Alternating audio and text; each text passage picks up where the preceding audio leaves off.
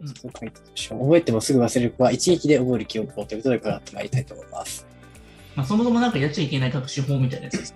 うん、なるほど。まずダメ勉強法からですね。はい。なんか一度にまとめて全部覚えようとするとダメですよね、そもそも。うん。うんああ、なるほど。もう、い例えば一冊あるポケデルをこう全部一から隅まで覚えようとするみたいな感じで。うん、でも、これ基本的に記憶ってなくならないんですよ、実は。うん。みんななんか記憶がなくなるとか言ってますが、記憶喪失になってるわけじゃないじゃないですか。そうですね。完全に一回覚えたことが100%消えるっていうことは珍しいですどっね。かのアニメみたいなのが記憶を失ったらそうなんじゃないじゃないでうすか。うん。ん、確かに確かに。それは何な何なのかっていうのただ思い出せないだけってことですね。ああ、じゃあ忘れているのと思い出せないのとはまた違うということなんですね。そうなんですよ。これ面白い話なんですけど、確かに。逆に言うと解決法でいくと、はいポンポンはこれね、あのね、何回も思い出すことが必要っていうことなので、忘れなきゃいけないんですよ。記憶するためには なるほ確かに。そう。そういうことなんですね。そうなの。面白いだですねから忘れてて正解なのよ。なるほど。あ、その視点は新しいですね。確かそう。もう常に井村先生逆張りですから。 に。そうですね。直木先生さすが ですね。は直木先生、役割直木先生ですね。い、直逆張り直木先生なんで、いつも切れてそうだけれども、それは結構ひょうひょうとしてるので、演技かもしれない。なるほど。はい はいはい。うん、だから、これはね、本当に忘れるっていうことを前提にしないと思い出すってことはできないということを今日はメモしておきましょう。だから忘れているってことは大丈夫です。これはなるほど。それ面白いですね。確かに。忘れる回数が少ないわけよ。っていうことはああ、っていうことの回数も少ないからでしょ。そうですね。なるほど。確かに。記憶力がいいっていうのは、その出し入れをたくさんやって、出し入れのコツを掴んでるだけですよ、はっきり言って。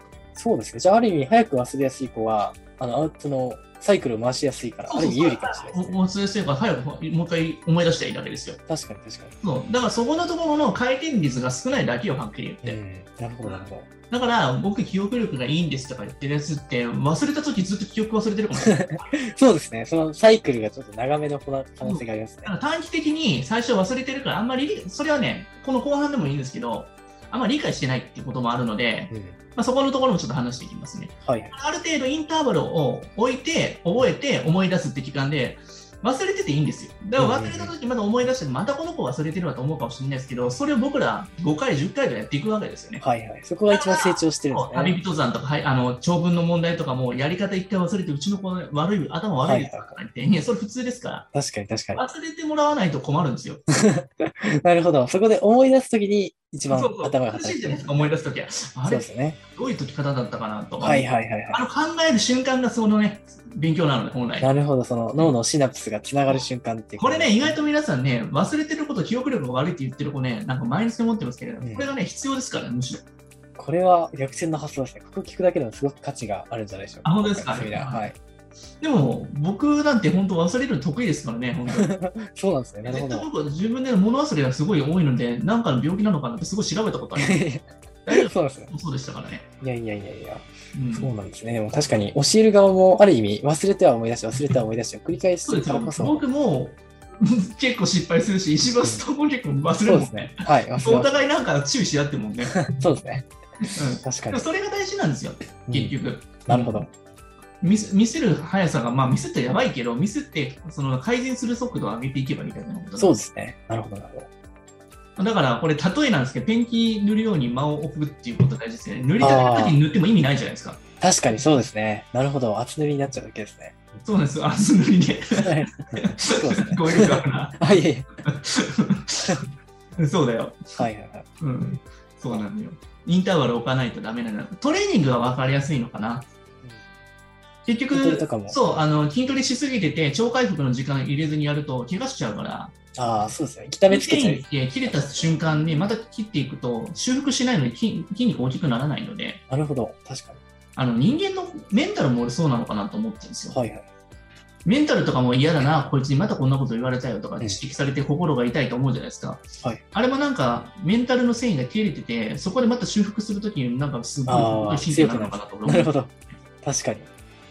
なんか心臓ヒヤヒヤしたりとか親に言われてムカつくなとかなんか怖いなと思うことで結構たくさん経験した方がいいと思うんですよなんかずっとい神経生まれますもん、なる心ほ臓どに。毛入るって言ったらおかしいですけどねそうですね。そういったのはやっぱりこう、試練をくぐり抜けることを通して鍛えられてる。いや、ある種そういう環境になんか陥れてくれる、そういった人必要ですよね。うんそうですね。確かに。うん。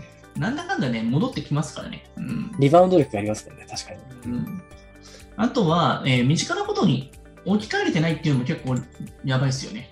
はいはいはい。ああ、まあそうですね。結構、あの、自分とは縁の遠い知識として、教科書の中のものっていうと捉えちゃってる内容ですね。石橋先生と話してると、はい。学問が意外となんかすぐそばにあるような会話のことするので、ああ、なるほど。 すごくなんか身近なことにすごくなんか関連づけてるんだろうなっていうのはすごい感じるよね、僕は確かにそうですね。まあ歴史とかも意外と、そうですね。公民とかは意外とすぐ身近に感じれるところあると思うんですけどね。そう社会の歴史とか短歌とかって子供たちからしたら結構一貫性が、まあ、関連性がなさそうなので、うん。うん、だけども実際のところねあの、はいもううん 段階 YouTube とかで考えた天皇 Google みたいな感じでこれ面白いですねかもしれないですよね。うんなるほど。これ気になりますね。どういうことなの俳句とかも TikTok みたいな感じになるといいかな。確かにそうですね。あの、すごいショート、ベリーショートですからね。俳句っていうシのョはー。トムービーとかね、確かに今後新しいそういうのも出るかもしれないですからね。なるほど。確かに俳句のその短さ、ある意味 TikTok の短さとすごい似てますね。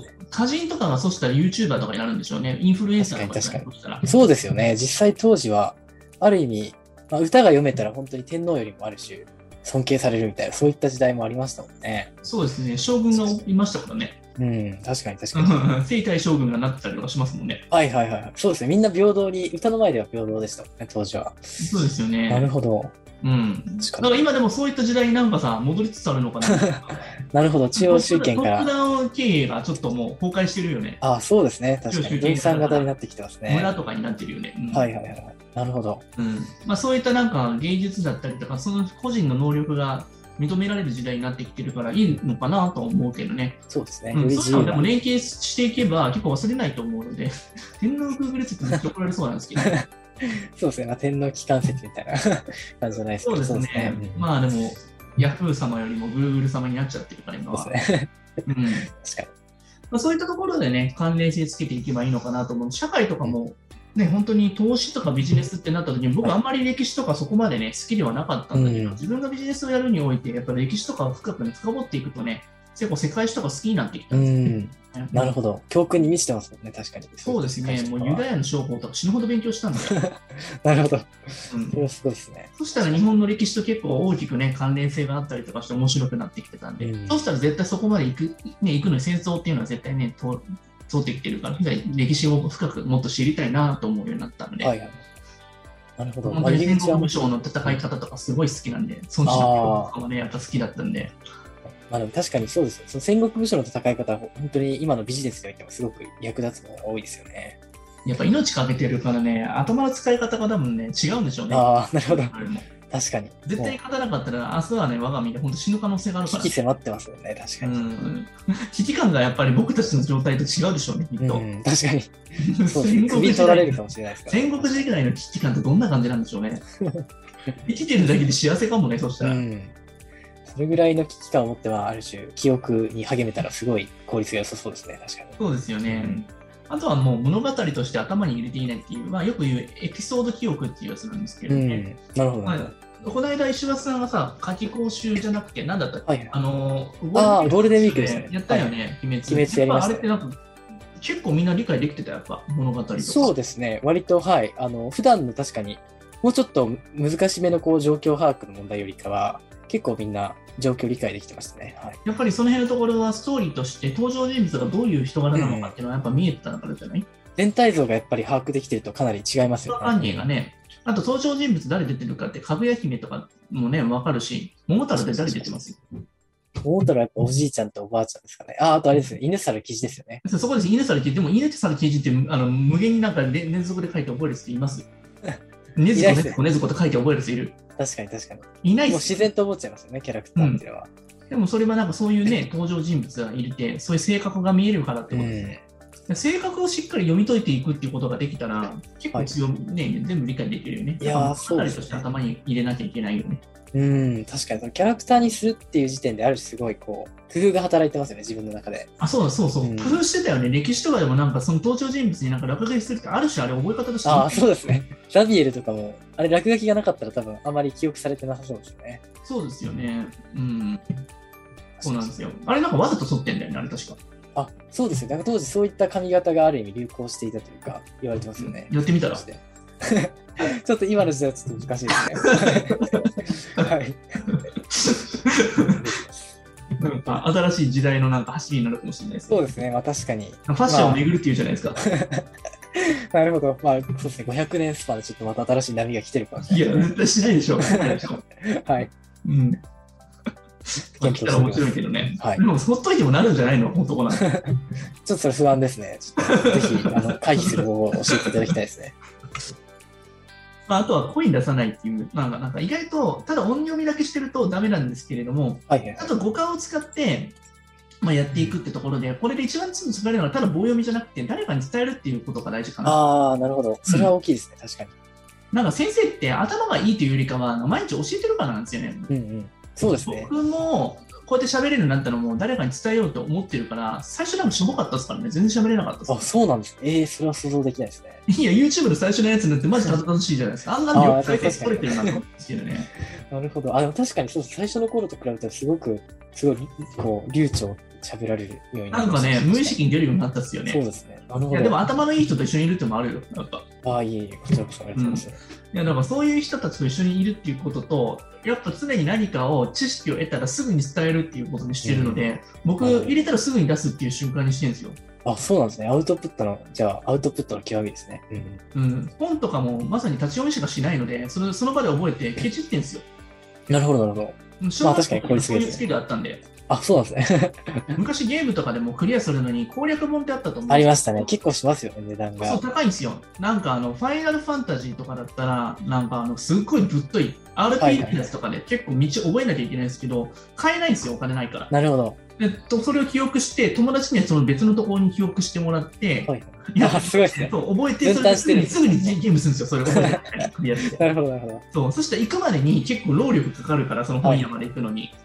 でそのコストがかかるから頭に絶対覚えようと思うわけうです、ん、確かに確かに。でそういうことって今の子ってしないんですよ。なんでかっていうすぐに情報手に入っちゃうから、ググったら。そうですね。便利すぎると多分痛みが働かないので、その真剣度がちょっと働きづらいところあるかもしれうないですんね。あの時は良かったなっていうの結構ありますね。なるほど。お父様お母さん世代でポケベリっていうのがあったと思うので、会えない 時に死ぬほど会うためになんかそういったところで情報をね、いろんなものを駆使して多分会おうと思ったでしょうからね。はいはいはい。なるほど。うん。じゃあ、ある種は本当に不便を買う時代だということですね。いやでも、スマホもね、電池がなくなったりとかしてね、あの時結構冬場とかなんかどっか家たどり着けなかったりして大変だったんですよ、本当。でも確かに、逆にそこで本当に真剣に頭を働かせてる人って、うん僕ね、一つやってるのは車運転するにナビあんま使わないようにしてるんですよ、最近。あ、そうなんですね。なるほどうん。あえて。ど確こにたどり着けるじゃないですか。かに標。識をたどっていっていくっていう癖をつけていくみたいな。うん。うん。そうなんですよね。何か機械とかに依存するとずっと抜けれなくなるので、そうですよね。あえてその電源切ることによって自分の本来の力がこう、フル回転し始める。なんかそれにたるとなんかボケるなと思うのと、俺なんか機械に負けてんなと思ったらイラッとするんですようね。ん。なる ほど。この感覚大事です活用する部分にね。関してはいいけれども、それになんかもう淘汰されてしまって終わりだなと思ってるんですそうよ。ですね。うんまあ、ある種中学受験ってそういうところなのかなと思うんで、結構アナログなところでなんか機械的なものに戦ってるような気がしますけどねで。も自の実力が試されますよね。処理能力というよりかは、本当に自分の頭で考えてるかどうかを試す問題が結構多い気がします。そうですよね。なんか裸一貫で戦う力ってよく言うやつですよね。うん。あとはなんか黙ってなんか覚えるよりもなんか教えたりとかディスカッションしたら本当3倍覚えられるんじゃないかなと本当思いますよねう。ん。そうですね。印象に残りますからね。うん。何かに伝えるっていうことを噛み砕いてその人が理解できるように読み取らなきゃいけないですからね。うん。うん。確かに。今日習ったことを、まあ、親御さんに伝えるだけでもかなりいい勉強になりますよね。そうなんですよ。体の器官を使い込んで自分のものにしていくっていうのはすごい大事かもしれないですよね。うん。だからね、いろいろと、なんか僕が記憶が入らないときは、なんかその、そのその当時あった情報では、すごいなんか、合ってるのか分かんなかったけど、頭に血を上らせたら覚えやすいとかで、なんか3点倒立しながら覚えたりとかして、すごいですね。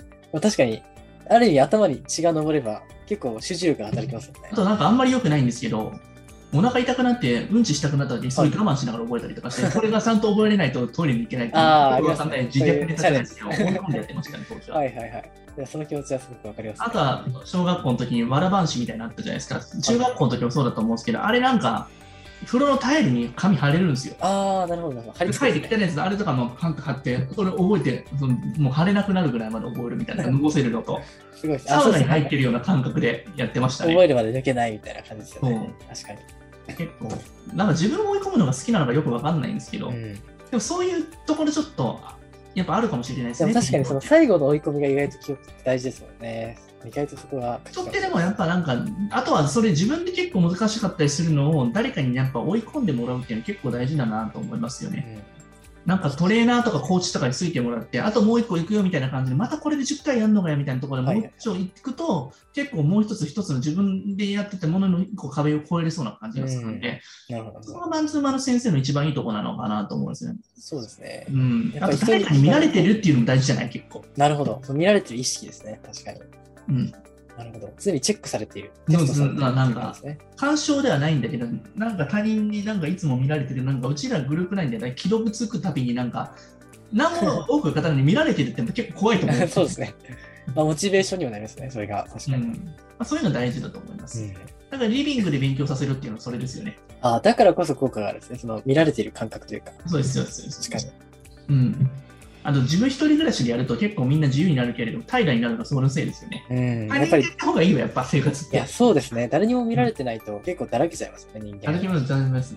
人間ってそういう生き物だから、もともとう。ん。まあ、人との間で成り立ってる生き物ですからね、本当に。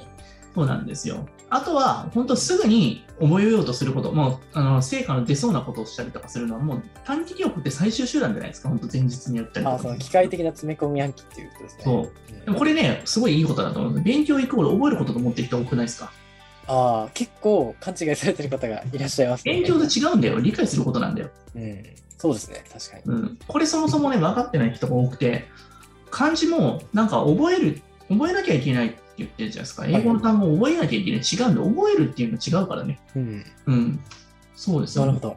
本当目を覚ましてほしいなと思いますけどねいやー、そうですね。まあ確かに漢字とかも、まあ例えば、そうですね、語源とかを知ることによって理解したりすることもありますうし、本ん覚え文る中漢字もで、ねなんかただ見てるだけのことだからねこの漢字の、そうですね、確かうん、に。うん、理解するっていうのはい一見なんか遠回りのように見えてそこに時間をかければかけるほど理解するスピードが速くなっていくので後からねすごいねやっぱその記憶の伸びが全然違うのでその前に対して生何も考えずに機械的に覚えてるとダメなんかね俺昔中学高校の教師やってた時に英語のなんかあの特別授業みたいなことやってたことがあってヤンキーの男の子と全然英語覚えれないって話したっていうのが昔ああ、なんかおっしゃってましたね。はい。そうなんかあの英語を頑張ってやりたいんだけどって言って、本当になんかスペルとかも全然意味わかんないんだけど、丸寿司をなんか本当ずっとやり続けてたんでね、小テストの時に。あ、おっしゃってましたね、確かそうに。その結果どうだったんでしたっけすごい時間かかったんだけど、ちゃんと理屈をちゃんと覚えさせて文法を教えた瞬間にこんなに簡単に覚えれるんだって話を言って、なるほど。なんで俺はこんななんか非効率なことしてたんだよって言ってう、いん、や、非効率な友達と仲間に仲持ちに言う考え方になったんでしょって言って、うん、言い方悪いんだけど、知ってるっていうことが、そう大きくやっぱり、そのね、差を生んでくるのは、やっぱ情報の変化です。確かに。まあ賢い人がどういうふうに暗記してるのかっていう、まあ見えないノウハウみたいのな。中での、なんかわ悪知恵とかの部分に関しての知恵はあるかもしれないけど、勉強とかで勝っていく知恵とかっていうのも、意外と必要だったりするね。社会で勝つためには、そういった工夫とか知識とかを早く知っている人にやっぱしあの出会うことがすごく大事だったりするし、あと素直に、でもそいつは素直だったんで、うん、なんでかっていうと、その業界じゃないですけれども、 そこに対しては何のなんか疑いもなかったので、なるほど自。分はもうマイナスからスタートだからっていうことで、全てをやっぱり100%受け入れたので、はい。ここからもう教えたやり方で全部いきましてね、あーもうなるほど大学受験まで行きましたけど、あ、すごいですね。へうえん、なので、やっぱなんかずっとこのままいたら、俺、こいつらと一緒にたむろしてて、コンビニの前にずっと行ってたら、俺、多分なんかもう、飯食えなくなると思って、やばいと思ったからとか言って、うんまあ、危機感なんでしょうね、きっと。そうですあのね。 発狂先ほしたんでしょうどおなっんしゃかってた。はいはい。うんまあ、でも、いつ気づくかですし、気づかないで終わっていく人もいますからね。まあそうですね。まあそういう自分がどういうコミュニティに属してるかっていうのはある意味あと、自分がそれ自が、今いる状況とか、今やってる勉強が、本当にやばいことが気づいてない人が結構多かったりするかもしれないですね。覚する無意識にやっちゃってますからね。そういまうあその人はたまたま気づいたから良かったけれども、普通はそういった行為で属したら当たり前だと思っちゃうから、他のことに対してあんまりなんか違和感感じないんですよね、そういうこうん、確かに。と。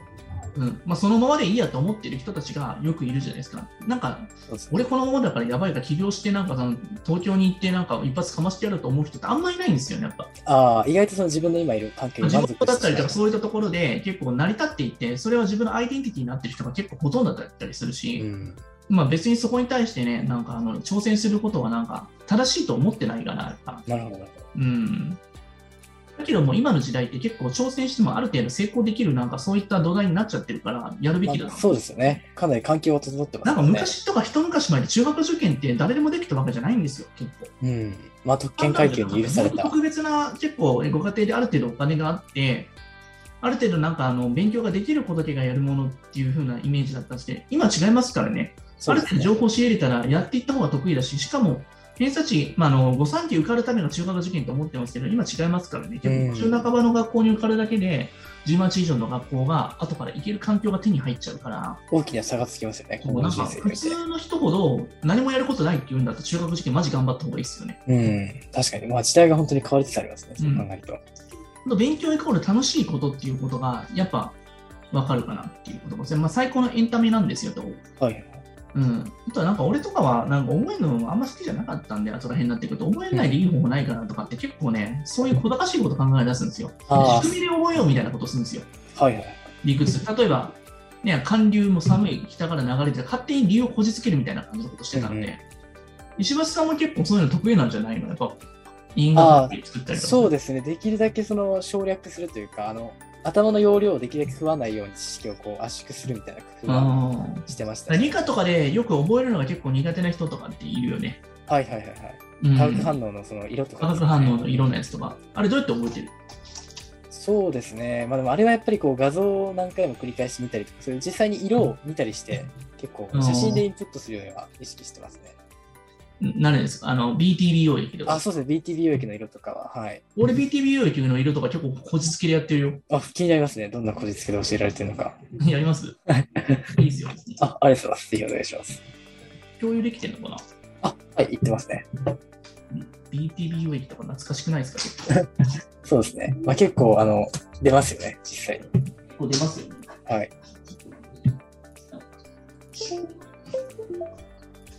ペンタブが使えなくなっちゃってるね。あ、そうですね。うん。うん。ペンタブの調子もね、結構最近使い込んでるのかな、だいぶ。そうですね。まあ、確かにもう毎日のように。大丈夫そうですか、結構。一応まだ持ってます。なんかちょっと接続がちょっと良くないですけど。はい。うん。なんかね、書けないわ、書けるかなと思ったんですけど、ちあ、そうなんですね。ょっと待ってね。はい。した気になりますね。BTB よりの部分最近のゴーフ号模試でも出ましたからね。え最近のゴーフ号模試でも出題されましたね。はこれい。説明するの難しいっすよね。あ、そうですね。まあ、覚えるしかないっていう風な感じなんですけれども。うん。これでしょ今、共有されてんのかなあ、されてますね。はい。 この3色だよね。信号じゃないけど。そうですね。信号みたいですね。うんうん、この緑が中性だよね。はい。緑が中性です。うん。これがアルカリだよね。はいはいはい。そして黄色が酸性だよね。そうですね。これ、覚えるときに、俺、こういうふうに覚えてる。でも、はいはいはい酸っぱい。はい。なるほど。いいですね。うん確かに酸性。うん青カリ性って覚えてる青カリ性。なるほど。で。中性って結局この絵の具を合わせた色だから。 ああ、そうですね。確かに。なるほど。だあ、からそれいいですね。んな感じ覚えてシンまプす。ルですね。確かうんに。うん。あとはリトマス紙とかもそうじゃない結構。はいはいはい。赤となんか青だったよね、確か。あ、そうですね。これもはいそれ。も青カリでいいんじゃないの、確かに、青カリは使えますね。どっちも。ううんんうんあと、梅干し。梅干しも酸っぱいですね。確かうにん、酸っぱい。でもこれ熟すときってさ、赤になるじゃん、もともと青いのは。はいはい。あ、まあ、そういうふ確うかにに意味をこじそつけてれる。すごいですね。なるほど。あうん、その発想はちょっと初めてしました。いえい え、まあこれちょっとやるだけで全然違いますね。あ、なるほど。なんかしかも味覚に関連づけてるんですごい五感を刺激しますそうね。そういったそう酸っぱいっていう表現とかは。いろいろありますよね。うん。うん。確かに。あと昆虫とか触るとね、結構カブトムシのメスとかの匂いが結構強いから、夏が来たなって感じがするんですね。ああ、やっぱりその嗅覚の刺激って結構大きいですよね。匂いとか。意外と大きいかもしれない。うん。僕は結構鼻とかで多分、あ、もうだいぶ雨含んでるなってわかるじゃないですか、雲がはいはいはい雨雲がそうですね来るなみたいなこととうか。ん。匂いと天気関係してますよね。確かに。うん。何も気づかなければ、そういったものに何もないのかもしれないけれども、普段からそういうふうに意識するだけでも結構変わるかもしれないよね。アンテナを張っておくだけで、そのこじつけ方がだんだんうまくなってきますねうん。記憶への。中学受験で結構本当生活に付随したりとか、そのまま今みたいな感じでこじつけでなんとかなったりするところもあったりするので、うん。なんか教材は何がいいですかとか、はいはい。まあ、どういう覚えた方があるんですかじゃないけども、これはね、自分のアイディアなんですよ。覚え、あのあー忘れないようにするための。一つの知識というよりかは、その、そうこじつけようという姿勢そのものが大事なんですそねう。語呂合わせとかも言ってますけれども、なんかあれも本当にたまたまそういう風に覚えたら覚えやすいよっていうだけで、うんうん自分は結構自分なりの覚え方があって、確かに確かに。僕は音楽、実は楽譜読めないのに音楽やってたんですよ、ずっと。歌ああ、そうなんですね。すごいですね。なんでかっていうと、楽譜を覚えたくないからなんですよね。うんなるほど。 じゃあ僕は楽譜に代わるもので音楽活動をしたことがあったんですよね。それは何ですかね。ミディっていうののがすごい好きで、電子音が好きだったり、はいはいはいそのミディを作れたんです、僕はたまたまそれをポチッと早いですね、それは。そうなんですよ。そこから後で、コードっていうのを先に覚えたから楽譜を覚えていったっていうことなんですなよね。るほど、なるほど。逆だったんですね。そう、普通コードはの方が、すごい実用的なものだったりとか、興味関心のものから紐づけていったので、うん。はい最終的におたまじゃくし読んだ、お覚えた方がすごい効率いいなと思ったんだけれども、はい。それはもう本当に他のメンバーとかに、あの共通の言語として使ってなかった、伝わらないということで書き下ろしっていうのを覚えたけれど、それまで必要がないから使わなかったですね。なるほど。まあ、実用性があるものしか結局人間は使使いこな使さわなないいですし、そうなんだよね。まあ、だから、中学受験っていう、なんかそういったね、試験に受かるためには、やっぱそういったね、手段を選んでられないので、ね。うん受かるための勉強法をした方がいいんじゃない、そうですね。うはいん、今みたいなこじつけの学習法とか知ってる人に教わると結構楽ですからね。まあ、しかも自分でやっぱり、うん。その石橋さんにしても僕らでも中学受験何しろ受験を通してきて無理やりねじ込んできたプロがあるのは結局そういった人たちの覚え方なりを結構パクるっていうの結構大事ですよ ね。そうですね。はい。しかもそういった自分から能動的にそういうこじつける方法を学ぶっていうか、その姿勢そのものが大事ですよね。そうですね。何なんだろうね僕は結構無理やり突破する突破力は結構あるかなって人よりは思うんでで、最後の辻褄合わせが。 はい。手合わせというよりかはなんか最後絶対結果を絶対出そうというそういった気力みたいなところが結構大事ああ、そうですね。確かに。遊び屋の部分は結構あるんですけれども最終的にガッと行くときにエネルギー貯めてるところもあるのでやっぱりやってのける力というか、そういったところですでもそね。れはね、ある程度なんかタームで積むと、ね、結構こん夏休みとかってさ、10日、10日、10日でやっていくんだから、10日全力でマジでやるべきこと決めた方がいいと思うんですよ。そうです1ね。日目、2日目は結構死ぬからしんどいかもしれないですけれどもね、うんうん。最初前半に結構もうこなしたら、あと復習だけにするとかっていうのもいいと思うしね。はいはいはい。なるほど。そのマイタームごとのすごい情熱のかけ方が大事ですね。だからこの記憶法が、まあ、漢字用だとなんか覚えにくい人が結構多いっていうんですけれども、うんうん。これなんか覚える理由がないからじゃないかな。ああ、なるほど。漢字について。そうですね。そう、なんか覚えなきゃいけない理由が多分そこになかったりとかするんですよ、ね。はいはいとうん。なんか漢字テストとかを本当になんかしようと思った時ってどういう時にありました子供の時とかって。ああ、やっぱ漢り字覚えようかなと思った時。やっぱり満点取らないと帰れないとか、なんかそういった縛り痛が。みの方がやっぱありましたよね。そうですね。うん、漢字ってなんか僕らの世代の時って覚えるのが当たり前じゃなかった結構。うん。確かなんにかその漢字試験の塾とかに行っても絶対なんかそこまで完璧にやらなかったら、まあなんかもう飯食えないみたいな状況だったと思うんですけど、今なんかそこまで漢字を強制じゃないけれども、はいはい覚えることに対してなんか当たり前になってないような気がするんですまあでも確かに大人はやっぱりキーボードで打つに慣れてしまってるのそで、う漢字を書く必要があるのかっていう、そういった感覚が出てきてますよね。なんですよね。でも僕らの仕事ってこのペンタブを使ってるから意外と書けなくなるそのまま書けなくなるので意外と字は書けるようになりますよねペンタブ使ってると。書かないとやばいですよね。そうですね。確うかに。ん、だから書くっていう習慣を大人が実はしてないんじゃないかなって俺は思うんだよね。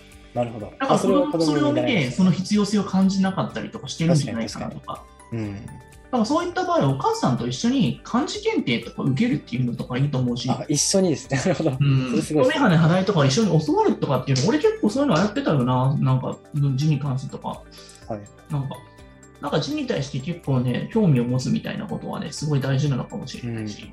うんあと夏とかだったら一緒に習字をやっていって一緒にコンクール出すとかなんか綺麗に字を書くことがかっこいいよみたいな感じのことをいやー、本当にそうですね。なるほいいど。かもしれないですねあ。の確かにこう、やらせるっていうよりか、本当に一緒にやるっていうところがすごく重要ですね。何かの賞を一緒に取ろうみたいな感じで、はいはいはいはい。うん、確かに。そうなんですよね。なんかやっぱり、綺麗にかけてる人かっこいいな。俺が字が汚いからさ、やっぱ、うん。綺麗な人かっこいいなとかってたまに思ったりするんですよね。うん。うん、僕の税理士の先生が、なんかいつもなんか、送ってくる封筒がすっごい字綺麗なので、どうやってこんなに字綺麗に書けるのかなと思い達筆な方なんですね。へそうー達筆なんですよなるねほ。ど。でそういったところで子供でもやっぱ綺麗な子もいたりするし、そうですよね。うんあとなんかサピックスとかに大量演習に追われて、本来綺麗に描けるのに多分はい描はいけてないんだなみたいな感じの子もいるし、うんうんうん。だから、字を綺麗に書いて、なんか丁寧に覚えていくってことを、一つ一つスピードとか重視じゃなくて、なんかやっていって、完璧に一つやっていったら、まあ、ご褒美性もいいんだけどさ、なんか字が書けて、そうやってなんか書いたときに、ふとね、なんかそういう手紙を送られたときにね、うんもうかっこいいなみたいな。あとお母さんとかもなんか手紙をお子さんとあー書いたりとかして、お互いなんか手紙を書き合うみたいなこと。なるほど。あでしょあそれはすごく嫌でや毎日の日誌みたいなことを書いて、今はあのお互いなんかそういうであったこととかを書いてあげて送って、やり取りをしていくだけで、僕はなんか昔生徒とやってた時に、と、うんうん毎日なんかあの日記みたいなのを、文通みたいなのをしてたことがああ、る。そうなんですそこね。が苦手な子がいて、それがそれをやったらすごいなんか文章を書けるようになったので、なるほど。あ、それはいいですね。うん、確かに。特別感があるじゃないですか、送られてくると。やっぱり何かを相手に伝えたいっていう思いがあれだば。からまずはお母さんが書かせようっていうんじゃなくて、自分が書いて相手に伝えるっていうものを与えなんかプレゼントして手紙書いてあげたらいいんですよ。なるほど。うん、でそれをなんか感じでなんかね、結構アナログだけど、ちょっとなんか心に響かないなんか。いや、本当にまあ、ある意味デジタル先生の今の時代だからこそ、心に響くところがありますよね。うん、今日あったこと、すごく良かったこととか、なんかあの、そういったのを文通してあげると、結構変わるんじゃないですか。なるほど。うん、だから、確にうんうんなんか強制的になんかやらせるというよりか、なんか例えば昔のラブレターとかって書くときに、相手になんか言葉を知らない状態で書いたら、格好悪いから辞書引きながら書いてるとかって見たことありま確す。かにありますね。よくありますよね、ドラマとかでそういうのも結構いいかもしれないね。なるほど。本気になりますからね、確あかに。りますよね。うん。なんかやっぱりあ文才があったりとか、頭がいいっていうふうに、やっぱいいように思われたいからさ、うん相手にも。そういうところでなんか友達とやるとかっていうのもいいかもしれない。なるほど。まあ、意外とそういう文通っていうのは結構、文字に対して感心を持つ大きなきっかけかもしれないですうねん、。そうですよね。なんかどうやって言葉を使ってもっとなんかいい言葉ないかなって探そうとするじゃないですか。はいはいはい。そしたら今の語彙力だったらもうちょっと上げないとこれバカバレるから本気でやらないとかって思っちゃうわけですよね。そうですね。やっぱそこの本気になるところが大事ですよね。 うん。それもアイディアだよね、やっぱ。いや、面白いですね、今の話は。なかなか普段意識したことがなかったですね。あ、本当ですか、はい。そういうことを使うんですよ、僕 は。いや、本当に引き出しが無限に。いやいやいや、あの、相手の心をさ、落とそうと思ったらさ、何でもやるよ、それは。本当に無限の工夫が必要ですよね、確かうんうに。ん。なんかこの人どうやったらさ落ちてくれるのかなと思ったらアイディアで普通普段やられてるようなことはやっぱ慣れちゃってうん。何とも思わないけどいきなりアナログのことをするんだよやっぱなるほど、なるほど。あえて、確かに。そう絵とか描いて送ったりしたらどうよなんかみんなが高級なものを買って与えてるものをやっぱ1ヶ月2ヶ月描いたなんか油絵とかあげたらどうかなああ、差別化ができますね。差別化ですよねはいうん覚えてもらったら勝ちじゃないですかそうですね。記憶に残ることですよやっぱりうん。でその人は物をもらうとずっとその人はどういう思いで何を書いてきたのかなってずっとその人のことを考え続けてそうなったらもう勝ちですよはっきり言っ確てかに、確かに。なるほど。うん今回じゃあ記憶を残す方法だけじゃなくて相手に自分を覚えてもらう方法まで教えていただきま したいやいやいやいやまあでも実際でも大事でしょそれはそうですねはい、うんまあ、人生生き渡っていく本当に重要なスキルですねでそうやって書いてる時ってすごい楽しいからうんやっぱりうん、もうなんか妄想力っていうのかな、うんうんうん、記憶力っていうのはそうですね確かに、まあイメージ力そうですね想像力妄う想ん力、まあ一言で言うと変態なのかもしれない ね重要ですねうん、そう人よりもなんか結構妄想する力は強いのかもしれないので妄想力が強い人と一緒にいることも結構大事かもしれない、ああそうですね、まあ、記憶をつなげていく上でそういった妄想っていうのは意外と重要だったりしますからうね、ん、でもそれって自分の頭だけではやっぱりなかったりするところもあるから親だけの脳みそじゃなくて他人の脳みそを結構借りるっていうのも大事かもしれないねああなるほど他人の妄想人がなんか想像できるものなんて限られてるからいろいろな確かさにまざまな知識を持ってる人にそれぞれの先生に教わっていいところだけパクるみたいな習慣をつけると、いろんな刺激そうだをねそうですね確うかに、ん、結局おなんか家族で住んでると、まあ、ご両親の影響しか多分ないと思うので、はいはいはい大人となった時他人の大人をやっぱり介在してやるだけでも全然多分変わりますよね。異質な視点をもたらしますよね、確かにっていう点で、まあ、あの今の時代でそしたらいろんな人と文通をしてもいいんじゃないでしょうかね。 面白いですねなるほど、まあ、まあ今日はでもできることをお父さんあのお母さんと文通をしようみたいな家族で回すみたいなことをねやっていけばいいんじゃないですかね。そうですね。いや、なんかすごい、家庭調和にも役立ちそうですごくいいですね。まあ、あの、ここをね、また親に聞くんじゃなくて、自分で解決してもらうってところをやってもらいたいですよね。うん、なるほど。うんまあ、伝言ゲームとかもいいですよね。ああ、伝言ゲームですか。なるほど。言葉に興味を持つ上で。うん、なんかちゃんとそのスタートから伝えた人がその最後まで同じことはいかはい意味がちゃんと通るようになってるから、人って絶対なんか層が生まれるのうで、んうん、そ確こかが生まに。れないようにちゃんと正しく伝えるっていう力も大事だったりしますよね。ああ、なるほど。確かにそれとまあゲーム性を持たせて、楽しく言葉に関心を持ってもらって。今ってやっぱ合わないことが多いから、正しく言葉を伝える力がないと仕事回らなかったりするから、うん、そうですね。なるほど。だから意外と言葉って面白いんだよっていうことを覚えてくれたらいいかなと思います。しかもその言葉をちょっと間違って誤って言ってしまうことだけで、結構もうそれだけで人間関係を崩壊したりすることも多々あるので、ああ、確かに。うん。ね、積み上げることはね、すごく大変だけど、壊すことは一撃で消えるうので、ん、そうですね。うんこういったところでやっぱりしっかり覚えていって、丁寧な言葉とか、いろんな言葉遣いとか文章問題で慣れていくと、そうですね。まあ状況に応じた言葉の使い方とかうん、敬語とかもしっかりやりますからうね、ん中国受験では。大事だと思いますよ。うん。こんな感じですかね。なんか、はいちょっと関係ないところまであったんいですけどや、面白いですね。いろいろな角度から記憶についてもらってはいます